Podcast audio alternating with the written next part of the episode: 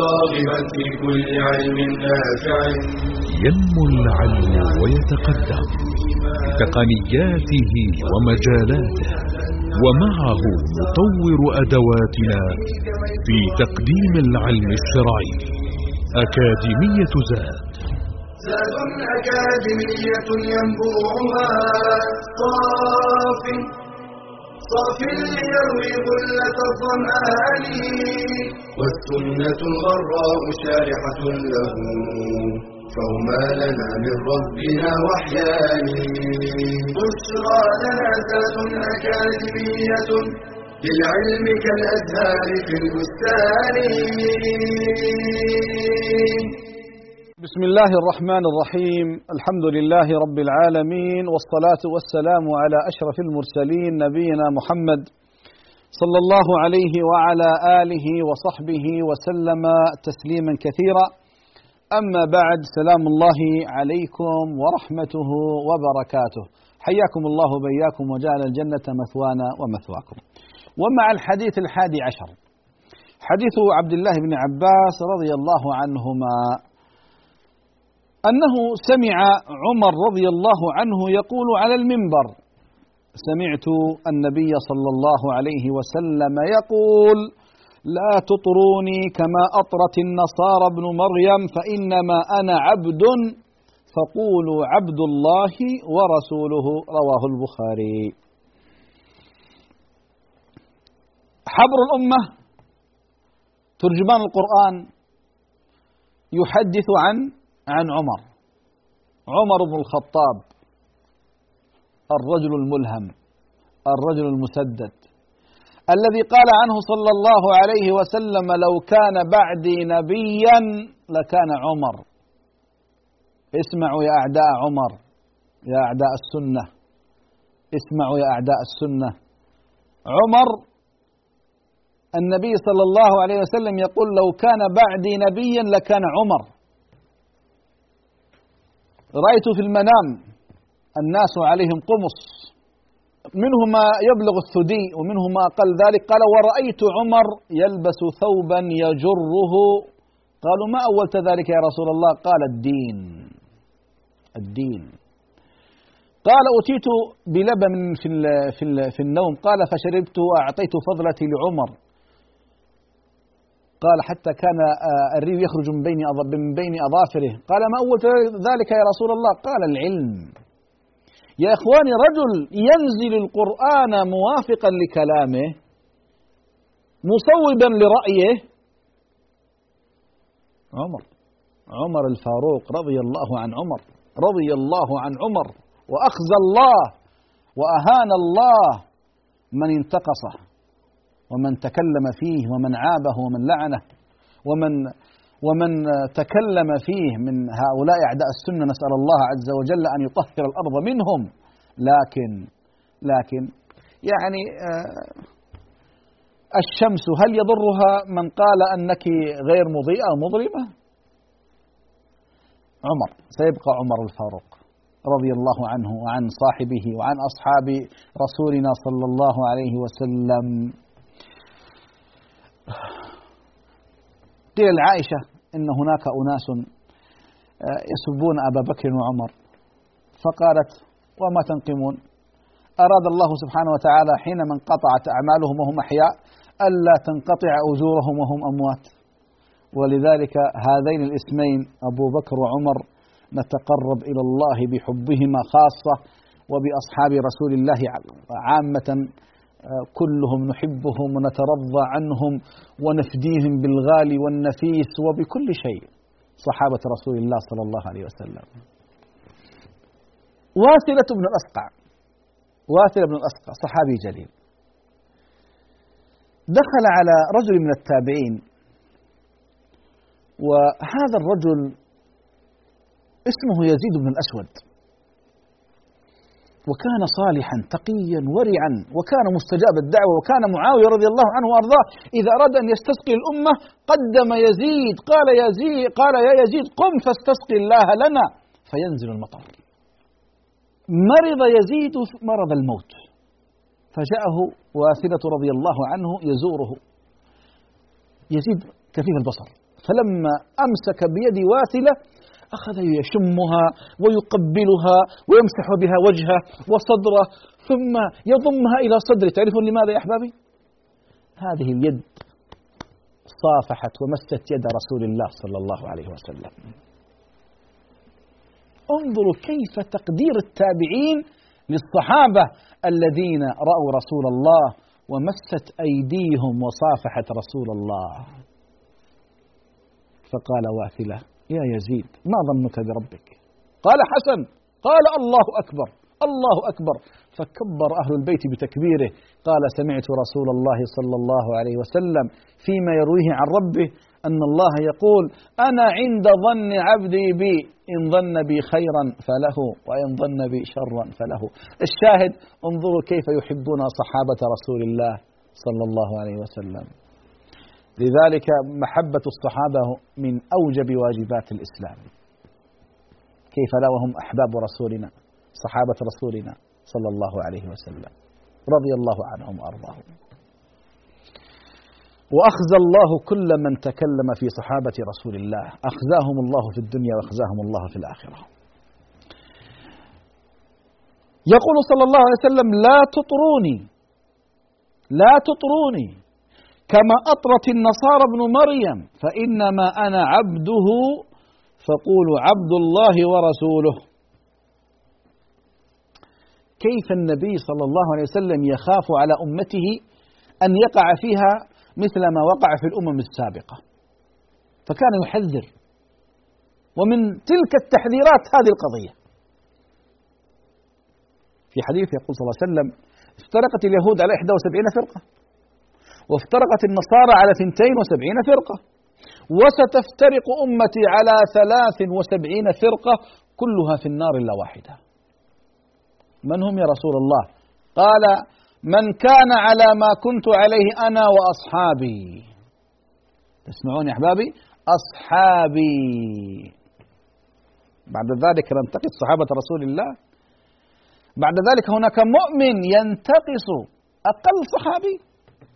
والله يا إخواني أن أقل صحابي أعظم من أعظم رجل فينا الآن. وهل في صحابة رسول الله من هناك يعني نقول أقل صحابي؟ لا والله. رضي الله عنهم وأرضاهم. من كان على ما كنت عليه أنا وأصحابي. هنا مشكلة الرافضة والشيعة. محاولتهم التنقص من صحابة رسول الله صلى الله عليه وسلم لأنهم يعرفون أنهم إذا طعنوا في الصحابة طعنوا في الدين. هم الذين حملوا الدين. لذلك أنا لا أحب أن ألطخ نفسي ولا لساني بذكرهم أو بلعنهم. لأن النبي صلى الله عليه وسلم هو قدوتنا. لم يكن لعانا ولا طعانا ولا فاحشا ولا بذيئا. فمن كان عكس ذلك فهو من أبعد الناس عن رسول الله صلى الله عليه وسلم. أقول أيها الأحبة النبي صلى الله عليه وسلم حرص على هذه الأمة أن تبتعد عن كل ما يكدر عليها كل ما يسوءها. لا تطروني لأنه يعرف صلى الله عليه وسلم يعلم أنه قد يحدث الأمة ما حدث في الأمم السابقة. كما غلت النصارى في عيسى بن مريم غلوا فيه غلو عظيم جدا. أوصلوه إلى مرتبة ابن الله حاشا حاشاه سبحانه. سبحانه جل في علاه. سبحانه تعالى عن الشريك وعن الزوجة وعن الولد وعن المعين. ليس كمثله شيء وهو السميع البصير. سبحانه القوي العظيم الكريم سبحانه. العزيز الحكيم. فأوصلوا عيسى بن مريم إلى أنه ابن الله. وغلوا في ذلك. وأن الله يعني ذبح ابنه فداء لمعصية بني آدم. يا الله. إذا كان البشر لا يفعلونها فكيف يفعل رب البشر؟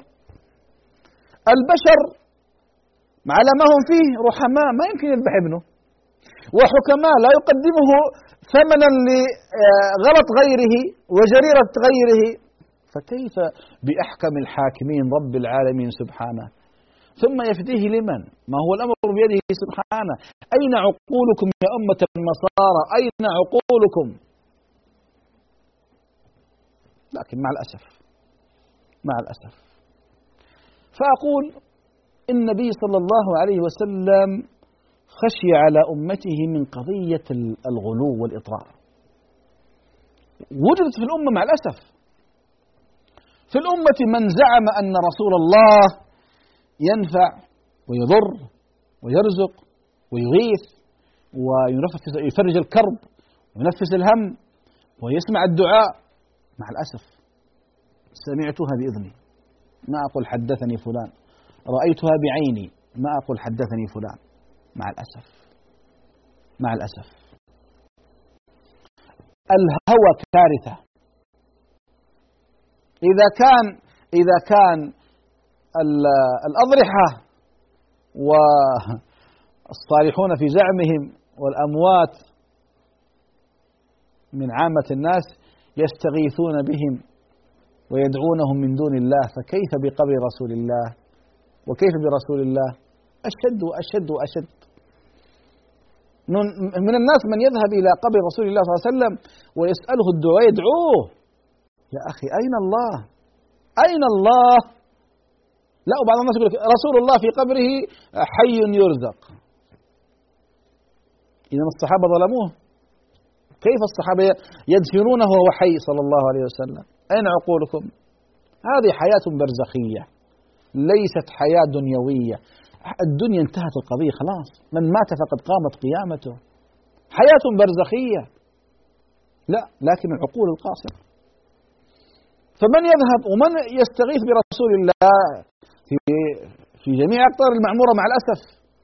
لا ومن يمدح رسول الله بمدائح لا تليق إلا بالله. يا إخواني أحبابي في الله يا إخواني دعونا نعظم الله حق تعظيمه.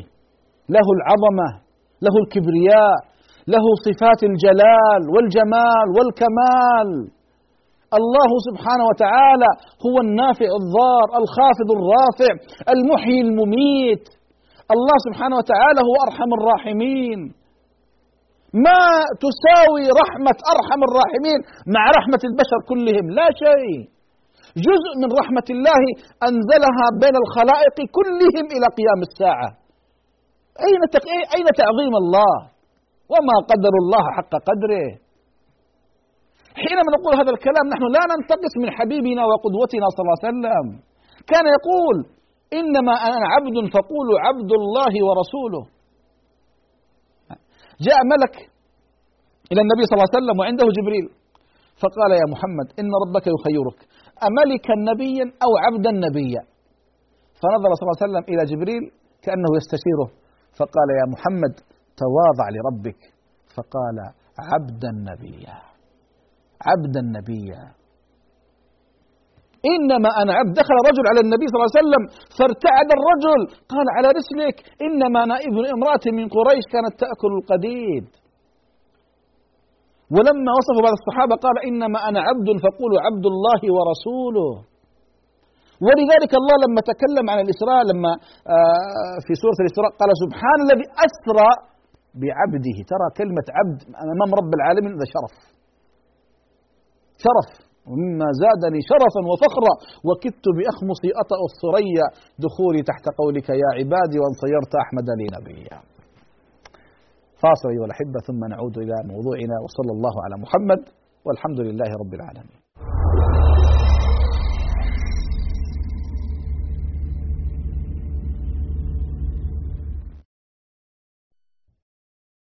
للسفر فوائد عديدة وآثار حميدة. وقديما قال الشافعي رحمه الله تغرب عن الأوطان في طلب العلا وسافر ففي الأسفار خمس فوائد تفرج هم واكتساب معيشة وعلم وآداب وصحبة ماجد. وينبغي للمسافر أن يحرص قبل سفره على أمور منها صلاح النية بالسفر بأن يكون لطاعة أو أمر مباح. أن يستخير ويستشير. التوبة وقضاء الدين والتحلل ممن أساء إليهم. ألا ينسى نفقة أهله. أن يختار الرفقة الصالحة في السفر. أن يودع أهله وجيرانه وأصدقاءه. ويستحب السفر يوم الخميس إن تيسر له. وأن يبكر في الخروج. لأنه صلى الله عليه وسلم كان يحب أن يخرج يوم الخميس. وقد دعا لأمته بالبركة في بكورها ويبتدئ بدعاء السفر عند ركوبه وسيلة سفره من سيارة وطائرة وغيرها. فعن ابن عمر رضي الله عنهما أن رسول الله صلى الله عليه وسلم كان إذا استوى على بعيره خارجا إلى سفر كبر ثلاثة ثم قال سبحان الذي سخر لنا هذا وما كنا له مقرنين. وإنا إلى ربنا لمنقلبون. اللهم إنا نسألك في سفرنا هذا البر والتقوى ومن العمل ما ترضى. اللهم هون علينا سفرنا هذا واطوي عنا بعده. اللهم أنت الصاحب في السفر والخليفة في الأهل. اللهم إني أعوذ بك من وعثاء السفر وكآبة المنظر. وسوء المنقلب في المال والأهل. كما يستحب له السرى وهو سير المسافر آخر الليل. لقوله عليه الصلاة والسلام عليكم بالدلجة فإن الأرض تطوى بالليل. وينبغي أن يكون الذكر صاحبا له وانيسا والدعاء قرينا له وسميرا فهو مظنة الإجابة. وإذا أشرف على قرية أو بلدة دعا قائلا اللهم إني أسألك خيرها وخير أهلها وخير ما فيها وأعوذ بك من شرها وشر أهلها وشر ما فيها وإن نزل منزلا دعا وقال أعوذ بكلمات الله التامات من شر ما خلق فإنه لا يضره شيء حتى يرتحل من منزله ذلك وينبغي للمسافر أن يحرص على الأذان والإقامة والإتيان برخص السفر كقصر الصلاة الرباعية ركعتين وكذا الجمع إذا كان سائرا فإن كان نازلا في مكان فالأفضل الصلاة على وقتها قصرا ويجوز له الجمع ويستحب له ألا يطيل في السفر وأن يعجل إلى أهله إذا قضى حاجته. فإن عاد من سفره ودنا من بلدته قال آيبون تائبون عابدون لربنا حامدون.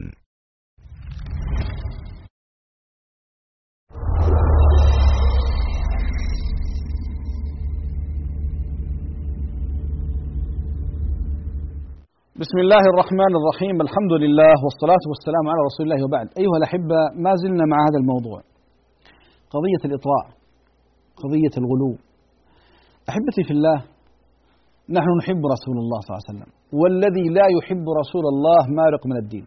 خذها من النهاية. من أبغض رسول الله أو بعض ما جاء به رسول الله صلى الله عليه وسلم فهذا النفاق الاعتقادي. النفاق الاعتقادي.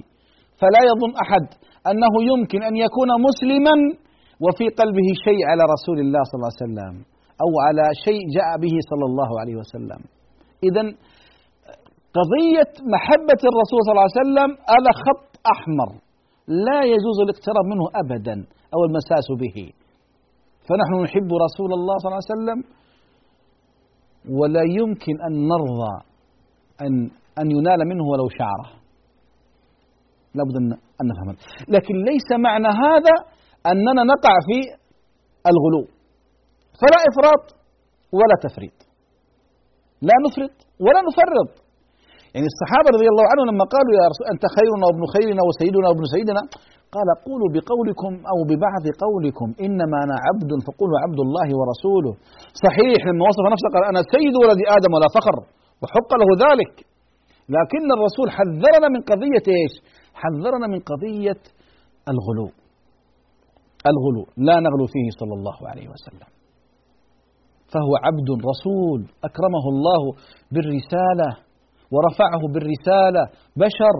ولذلك أيها الأحبة النبي صلى الله عليه وسلم سحر وسقي السم وشج رأسه وكسرت رباعيته وسال دمه وقذف بالحجارة وطرد من مكة وكاد أن يقتل عدة مرات.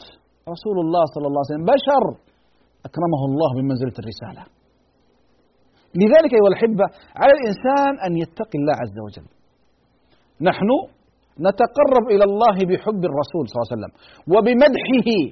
والله نمدحه وننشد فيه الأشعار ونصفه بصفات الجمال البشرية والكمال البشرية لكن لا نرفعه إلى مقام الربوبية. انتبهوا انتبهوا أيها الأحبة. بعض الشعراء وبعض القصائد يعني نسبت إلى رسول الله النفع والضر من دون الله ما يجوز. لا تطروني كما أطرت النصارى ابن مريم فإنما أنا عبده.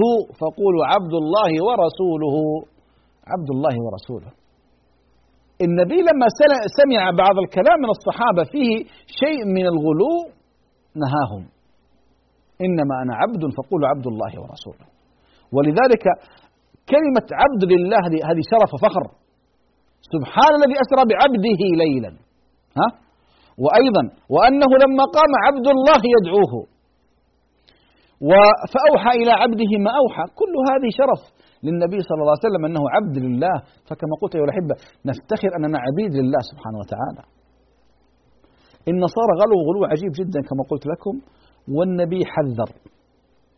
وما حذر منه النبي صلى الله عليه وسلم مع الأسف وقع. يا إخواني الذي يقرأ سيرة النبي صلى الله عليه وسلم يعني يرى كم كم كم تألم صلى الله عليه وسلم كم قاس كم تحمل. والله لما تقرأ لما خرج أبو بكر وعمر رضي الله عنهما في, في الظهيرة فتلقاهم صلى الله عليه وسلم. قال ما الذي أخرجكما؟ قالوا يا رسول الله والله ما أخرجنا إلا الجوع. فقال والله ما أخرجني إلا ما أخرجكما. لا إله إلا الله. رسول الله صلى الله عليه وسلم يجوع حتى يخرج من بيته يبحث عن شيء يأكله في الظهيرة في الرمضاء وهو رسول الله صلى الله عليه وسلم. نعم هذه الصفات البشرية. الله سبحانه وتعالى يا إخواني خيره بين أن أن يقلب له جبال مكة ذهب. بين الملك في الدنيا والخلود بالجنة أو لقائه والجنة فقال بل الرفيق الأعلى بل الرفيق الأعلى. والله لما تقرأ أنه كان صلى الله عليه وسلم يتلوى من الجوع يتلوى. مرت بنا هذه الحالة يا إخواني؟ يمكن مرت بإخوان الآن في سوريا في فلسطين في في بعض البلاد التي منكوبة نسأل الله أن يغيثهم. لكن هل هل تلويت يا عبد الله من شدة الجوع؟ هل تلويت؟ تلوى صلى الله عليه وسلم من شدة الجوع. في يوم الخندق مر النبي صلى الله عليه وسلم على مجموعة من الصحابة قد ربطوا كل واحد ربط على بطنه حجر من شدة الجوع.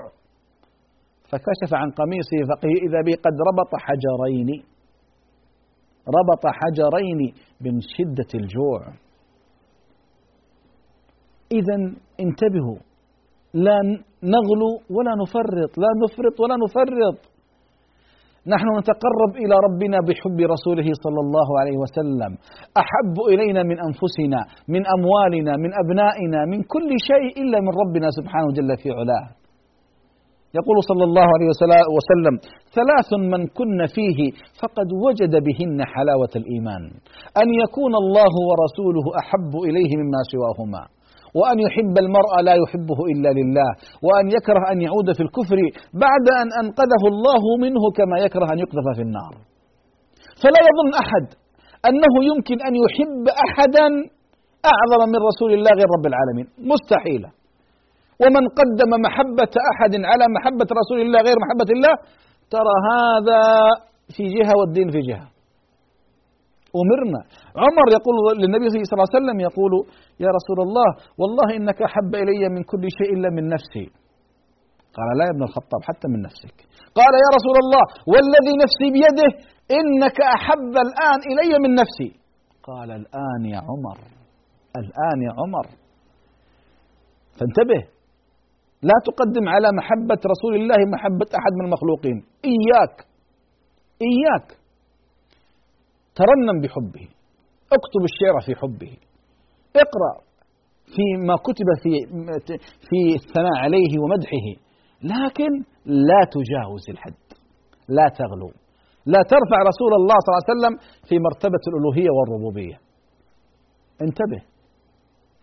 وهذا من حبنا ووفائنا لرسول الله صلى الله عليه وسلم. هذا دين الله يا أخواني ما هو لعب. هذا دين الله سبحانه وتعالى. ولذلك هذه قضية مهمة جدا. كل وسائل الشرك حرمها الإسلام. سدا للذريعة. حتى لا لا يقع الإنسان في الشرك وهو لا يعلم. أو وهو يعلم لكنه غافل. وبالتالي محبة النبي قضية مسلمة مفصلية. ما نجادل فيها أبدا. ما نجادل فيها. هذه بالنسبة لنا كالهواء. ها؟ كالطعام والشراب. إذا ما أكلنا وشربنا نهلك ونموت. وكذلك إذا ما أحببنا رسولنا صلى الله عليه وسلم المحبة اللائقة به نموت ونهلك. بالتالي لا يجيني واحد يقول لي لا لا لا أنتم تبغضون رسول الله. من قال ذلك؟ من أبغض رسول الله خرج من الدين. خرج من الدين. لكن نحن نضعه في المنزلة اللائقة به صلى الله عليه وسلم. أيها الأحبة حتى تتضح الصورة. نحن نحب رسول الله صلى الله عليه وسلم بأقوالنا. ونحب رسول الله صلى الله عليه وسلم بأفعالنا. ونحب رسول الله صلى الله عليه وسلم بقلوبنا. في شيء أكثر من كذا هل أنت تقول بعد كذا ليش أنتم وهابية ما تحبون رسول الله؟ لا والله. ما أظن أن هناك أحد يحب رسول الله ما لم يطبق هذه الأمور الثلاثة. بقولك ولسانك وله مظاهر. بفعلك وله مظاهر. بقلبك واعتقادك وله مظاهر. لابد أن تطبقها. إذا لم تحقق هذه المظاهر لست حابا أو محبا لرسول الله صلى الله عليه وسلم حقيقة. ولذلك انظر إلى صحابة النبي صلى الله عليه وسلم. مرة من المرات كنت أتكلم في إحدى المساجد عن قضية المولد وأنه بدعة وكذا. فجاءني رجل قال يا شيخ لو كان مثلا لو كان آه، ابني مسافر ثم جاء وعملت له عشاء يجوز ولا ما يجوز؟ قلت لا يجوز كيف ما يجوز؟ قال بالله أيهما أعظم رسول الله وإلا ابني. قلت جزاك الله خير. أنا أسألك سؤال آخر. قال لي اسأل. قلت أيهما أشد محبة لرسول الله نحن أم صحابته؟ قال لا صحابته.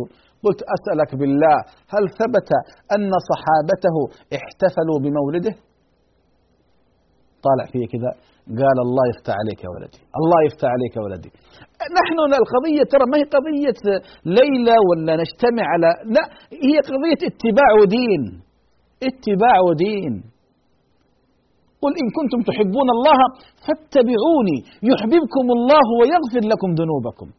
يقول ابن القيم رحمه الله لما كثر الزاعمون لمحبته طالبهم الله بالبينة فأنزل قوله تعالى قل إن كنتم تحبون الله فاتبعوني يحببكم الله ويغفر لكم ذنوبكم.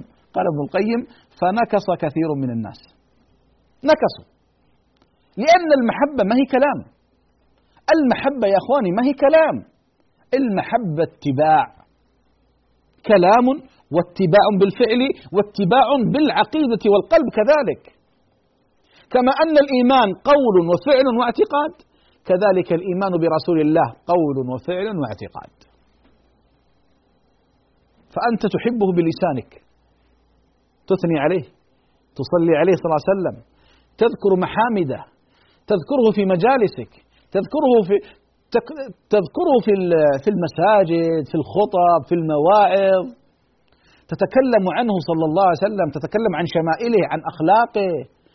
عن فضائله عن مكانته بلسانك. دائما دائما تتكلم عن رسولك صلى الله عليه وسلم بما هو هو أهل له ذلك. بفعلك تقتدي به في كل صغيرة وكبيرة.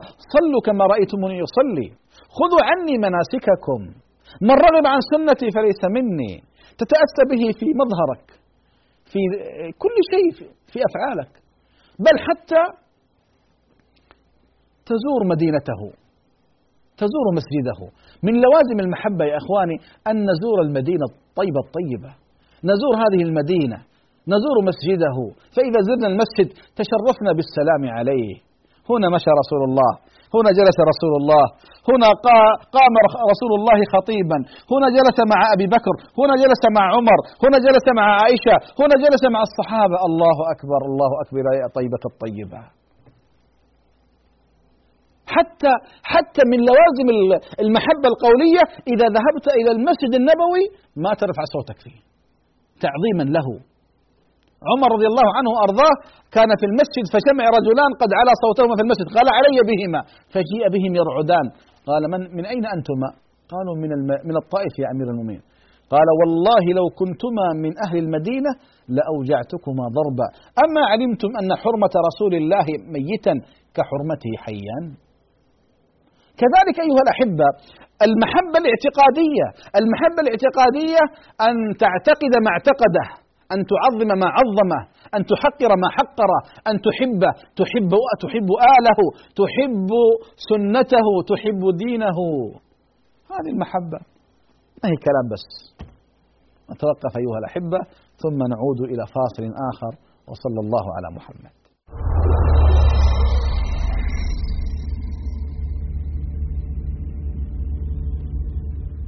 كلمات قصيرة تحمل بين طياتها تنبيها وتحذيرا خطيرا وتوجه حواسنا ومداركنا إلى دورنا الحقيقي الذي سنحاسب عليه. كلكم راع وكلكم مسؤول عن رعيته. فمن أهم أدوارنا الجديرة باهتمامنا في هذه الحياة التركيز على مسؤوليتنا تجاه رعيتنا. فالآباء والأمهات لهم الأثر الأعظم بعد الله في مستقبل الأبناء والأجيال. لذلك خصهم النبي صلى الله عليه وسلم بالذكر فقال والرجل راع في أهله وهو مسؤول عن رعيته والمرأة راعية في بيت زوجها ومسؤولة عن رعيتها. إن الأبناء زهرة الحياة وقرة أعين الآباء والأمهات وبصلاحهم ودعائهم ترفع الدرجات في الآخرة. ولكن يجب أن ندرك أن ذلك مرهون بحسن تربيتهم وصلاح نشأتهم. فهنا كان لزاما علينا البحث عن أبرع الطرقات وأفضل الأساليب في التربية والتوجيه ليكون أبناؤنا في قابل أيامهم مصدر بر وسعادة لنا. وسواعد خير وبناء للمجتمع والإنسانية.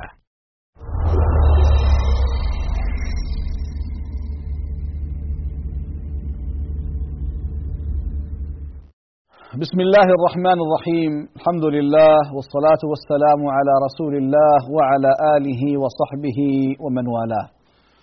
وبعد أيها الأحبة فما زلنا مع حبيبنا وقدوتنا وضياء قلوبنا وعيوننا مع رسولنا صلى الله عليه وسلم. رحمة النبي بهذه الأمة. لا تطروني كما أطرت النصارى ابن عيسى بن مريم. إنما أنا عبد الله عبده. وفي رواية عبد الله فقولوا عبد الله ورسوله. انظروا كيف يحرص النبي صلى الله عليه وسلم على أمته. يا إخواني يوم من الأيام قام النبي صلى الله عليه وسلم الليل يصلي فبكى بكاء طويل جدا حتى أن الله أرسل له جبريل يطمئنه ويسليه. يا محمد إن ربك يقرئك السلام ويقول ما الذي يبكيك؟ أما يعلم الله؟ نعم يعلم لكن هذه تسلية للنبي صلى الله عليه وسلم ماذا قال؟ اشتكى من من أصحابه أو لأجل عائشة رضي الله عنها أو أو لا لا لا أمتي أمتي. أمتي أمتي. ماذا قال الله سبحانه وتعالى لجبريل؟ قال قل له يا محمد سنرضيك في أمتك ولا نسوءك. سنرضيك ولا نسوءك. يا إخواني رسول الله صلى الله عليه وسلم بذل لأمته وسيبذل لأمته. وسيبذل. نعم. يوم القيامة حينما الناس يذهبون إلى آدم فيعتذر بخطيئته ونوح يعتذر بما بدر منه وإبراهيم وموسى وعيسى. أنا لها أنا لها. هكذا يقول صلى الله عليه وسلم. فيذهب ويسجد تحت العرش ويفتح الله عليه من محامده ما لم يكن يعرف قبل ذلك. فيمكث ما شاء الله أن يمكث. فيقول الله يا محمد ارفع رأسك. وسل تعطى واشفع تشفع. اللهم صل على رسول الله. تعرفون ماذا يقول؟ أمتي أمتي. اللهم صل على رسول الله. أمتي أمتي.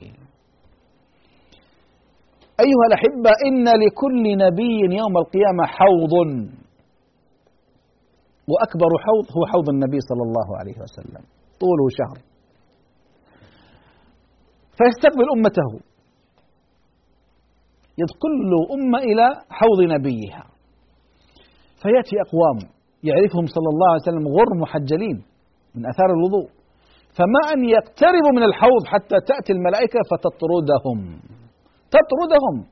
فالنبي صلى الله عليه وسلم يقول أمتي أمتي يعرفهم. فتقول الملائكة إنك لا تدري ماذا أحدث بعدك. لا تدري. ماذا يقول صلى الله عليه وسلم؟ سحقا سحقا. سحقا سحقا. هذا الرحمة المهداة. لا إنك لا تدري ماذا أحدث بعدك يا محمد. هو شوف يا عبد الله أنت تراهم أو, أو النبي صلى الله عليه وسلم يراهم وقد ظهرت عليهم آثار الوضوء. غر محجلين. لكن المشكلة في إيش يا إخواني؟ المشكلة في الإحداث. في الإحداث. إنك لا تدري ماذا أحدثوا بعدك. فيقول سحقا سحقا. عرفنا الكارثة فين يا إخواني؟ الكارثة في البدع في الغلو في الإحداث في هذا الدين. من عمل عملا ليس عليه أمرنا فهو رد. دين الله محفوظ يا إخواني. من أحدث في أمرنا هذا ما ليس منه فهو رد. لا بدعة حسنة. أي بدعة حسنة؟ أي بدعة سيئة. كل محدثة بدعة وكل بدعة ضلالة وكل ضلالة في النار. ولذلك أيها الأحبة شوف من النهاية ليس هناك أعظم من رسولنا صلى الله عليه وسلم أبدا من الرسل. أعظم الخلق صلى الله عليه وسلم أعظم الأنبياء محمد بن عبد الله صلى الله عليه وسلم. شوف أيضا المحبة. لا يجوز تقديم محبة أحد من المخلوقين على محبة رسول الله. كائنا من كان من المخلوقين. إذا بعد ذلك ننظر إلى الطريق الشرعي. كيف نحبه المحبة الشرعية؟ بعيدة عن الإفراط أو التفريط. تعالوا إلى إلى صحابة النبي صلى الله عليه وسلم. كيف أحبوه؟ خبيب بن عدي رضي الله عنه وأرضاه يخرج من مكة لقتله انتقاما لقتل بدر من قريش. فأبو سفيان قبل أن يسلم يقول يا خبيب أتحب أن محمدا مكانك وأنك في أهلك سالما غانما? فيقول والله ما أحب أن أكون في أهلي سالما غانما ورسول الله صلى الله عليه وسلم تصيبه شوكة. شوكة. فيقول أبو سفيان ما أشد محبة محبة أصحابك لك يا محمد. أبدا. إلا رسول الله صلى الله عليه وسلم ما يصاب بشوكة. يا إخواني في غزوة أحد ظهرت إشاعة تقول أن رسول الله صلى الله عليه وسلم مات. قتل. خرج أهل المدينة كالمجانين. الرجال والنساء والكبار والصغار ثبتون من ضمن من خرج امرأة. استقبلت القوم. ماذا فعل رسول الله؟ قالوا أحسن الله عزائك مات أبوك قالت ماذا فعل رسول الله؟ قالوا أحسن الله عزائك مات أخوك قالت ماذا فعل رسول الله؟ قالوا أحسن الله عزائك مات زوجك. قالت ماذا صنع رسول الله؟ شوفوا لا اهتمت لا بأبيها ولا بأخيها ولا بزوجها. المهمة الكبرى رسول الله. ماذا فعل؟ قالوا على خير وعافية. قالت انظر إليه. فلما رأته تهلل وجهها الحمد لله. كل مصيبة دونك جلل يا رسول الله. كل مصيبة دونك جلل. محبة حقيقية. محبة حقيقية. من محبة كلام في نفس الغزوة النبي صلى الله عليه وسلم يفتقد سعد بن الربيع. من يأتي بخبر سعد؟ فيقوم زيد بن ثابت رضي الله عنه قال إن وجدته فأبلغه مني السلام وقل يا سعد كيف تجدك؟ فيذهب زيد رضي الله عنه وأرضاه وإذا به في الرمق الأخير. يا سعد رسول الله صلى الله عليه وسلم يبلغك السلام ويقول كيف تجدك؟ فكان يقول وهو في سكرات الموت قال وعلى رسول الله صلى الله عليه وسلم السلام أخبره أني أجد ريحة ريح الجنة. أخبره أني أجد ريح الجنة. ثم قال يا زيد والله ليس لكم عذر يوم القيامة عند رب العالمين. إذا خلص إلى رسول الله وفيكم عين تطرف. ثم أسلم روحه رضي الله عنه وأرضاه. يقول ما لكم عذر عند رب العالمين؟ إذا خلص إلى رسول الله وفيكم عين تطرف. هذا الحب. هذا الحب الحب ما هو كلام فاضي.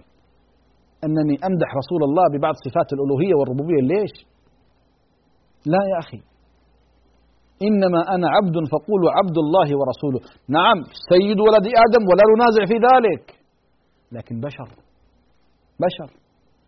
النصارى أوصلوا عيسى عليه السلام إلى أن روح الناسوت حل اللاهوت حلت في الناسوت فأصبح لاهوتا وناسوتا. كلام فاضي. كلام فاضي. إن مثل عيسى عند الله كمثل آدم. خلقه من تراب ثم قال له كن فيكون. بس. لذلك أحبتي في الله نحرص. نحرص على هذه المحبة الخالصة بعيدة عن الشوائب. محبة الرسول صلى الله عليه وسلم. يلزم منها كما قلت لكم أن نحبه بأقوالنا أن نحبه بأفعالنا أن نحبه بقلوبنا واعتقادنا. لكن لا نرفعه فوق مرتبة الربوبية أو إلى مرتبة الربوبية والألوهية. لا. انتبه. انتبه. أحد الصحابة يقول ما شاء الله وشئت يا رسول الله. فغضب. أجعلتني لله ندا. قل ما شاء الله وحده. ما شاء الله وحده. ولذلك أحبتي في الله نحرص نحرص أشد الحرص ونترك أي كلام آخر. نترك أي كلام آخر. يعني بعض الناس يقول أنتم وهابية ما تحبون رسول الله. ما عندهم هذا الكلام. أقول المحبة إيش هي؟ المحبة أنني يعني أترنم يا أكرم الخلق ما لي من ألوذ به سواك عند حدوث الحادث العممي كلام الله المستعان. ونسينا الله عز وجل؟ ما يصير هذا الكلام. ما يصير هذا الكلام. بل نحن نصلي على رسولنا ونكثر من الصلاة عليه صلى الله عليه وسلم ونحبه وننشر سيرته وشمائله وأخلاقه ون يعني نندب الناس إلى التأسي به وبدينه وبعقيدته وبشريعته. ونغضب إذا انتقص صلى الله عليه وسلم. إذا كان أكرمكم الله يا إخواني جاء في في بعض السير أن رسول الله انتقص في بعض الجيوش الروم فغضب كلب فانفلت فأمسك برقبة ذلك الرومي فنزعه فوقع فوقع قتيلا. كلب ينتصر إلى رسول الله صلى الله عليه وسلم. أما ننتصر له نحن؟ لا والله ننتصر له. وننشر دينه وسنته وعقيدته وشمائله وأخلاقه. هذا أقل شيء. فما أمرنا به جئنا به. وما نهانا عنه ننتهي عنه. ولذلك تلك الكلمة المشهورة التي ذكرها الشيخ محمد بن عبد الوهاب رحمه الله. يقول عبد لا يعبد ورسول لا يكذب بل يطاع ويتبع. وهذا مقتضى شهادة أن محمد رسول الله. فإن معناها يقول ابن الشيخ محمد بن عبد الوهاب طاعته فيما أمر وتصديقه فيما أخبر. واجتناب ما نهى عنه وزجر وألا يعبد الله إلا بما شرع. هذه المحبة الحقيقية. لكن ما يفعل في الموالد الآن في المناسبات البدعية وفي بعض أوقات السنة لا نقره أبدا. والله ما نقره. والله ما أقره السلف الصالح. ولا أظن أن عاقلا عاقلا يقر ما يحدث في الموالد. أبدا. أبدا. دعاء غير الله الشرك بالله الاستغاثة بغير الله وين هذا؟ وين الدين؟ أما يقول الله سبحانه وتعالى قل إن صلاتي ونسكي ومحياي ومماتي لله رب العالمين لا شريك له وبذلك أمرت وأنا أول المسلمين. لا لا أيها الأحبة بل ينبغي أن نظهر دين الله وأن نظهر التوحيد وأن ننبذ الشرك فكلما كان من وسائل التوحيد نشرناه. بين الناس.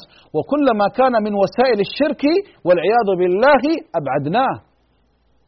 أعرف التوحيد فأطبقه وأعرف الشرك فأحذر منه. عرفت الشر لا للشر أبغي ولكن لتوقيه ومن لا يعرف الخير من الشر يوشك أن يقع فيه. ولذلك جاءت النصيحة النبوية الخالصة لا تطروني لا تمدحوني ذلك المدح. الإطراء والإفراط في المديح. مجاوزة الحد. وقيل هو المديح بالباطل والكذب فيه. كما أطرت النصارى ابن مريم بدعواهم في الألوهية والبنوة لله تعالى إنما أنا عبده فقولوا عبد الله ورسوله أي صفوني بذلك كما وصفني ربي. هكذا أيها الأحبة. الله قال ورفعنا لك ذكرك. يكفي هذا. ورفعنا لك ذكرك. والضحى والليل يعني الله سبحانه وتعالى وما سجن ما ودعك ربك وما قلى ما يمكن أن أن أن يهجرك ربك. الضحى والليل إذا سجى ما ودعك ربك وما قال ولا الآخرة خير لك من الأولى ولا سوف يعطيك ربك فترضى. اللهم صل على رسول الله. أهناك مدح بعد هذا؟ لا والله. يكفيه فخرا أن ربه مدحه فقال وما أرسلناك إلا رحمة للعالمين وإنك لعلى خلق عظيم. أكتفي بهذا أيها الأحبة وأسأل الله سبحانه وتعالى بأسمائه وصفاته أن يرزقنا جميعا علما نافعا ورزقا واسعا وشفاء من كل داء. اللهم اغفر لنا ما قدمنا وما أخرنا وما أسررنا وما أعلنا وما أنت أعلم به منا. اللهم إنا نسألك أن ترزقنا شفاعة نبيك محمد صلى الله عليه وسلم وأن تجعلنا مفاتيح للخير مغالق للشر وأن تغفر ذنوبنا وأن تستر عيوبنا وأن ترفع ذكرنا وأن تضع وزرنا وأن تختم بالصالحات أعمالنا وآمالنا. وصل اللهم على محمد وعلى آله وصحبه وسلم والحمد لله رب العالمين. يا راغبا في كل علم نافع متطلعا لزيادة الإيمان. وتريد سهلا النوال ميسرا يأتيك ميسورا بأي مكان. زاد زاد أكاديمية ينبوعها. صاف صاف ليروي غلة الظمآن. والسنة الغراء شارحة له. فهما لنا من ربنا وحيان. بشرى لنا زاد أكاديمية للعلم كالأزهار في البستان.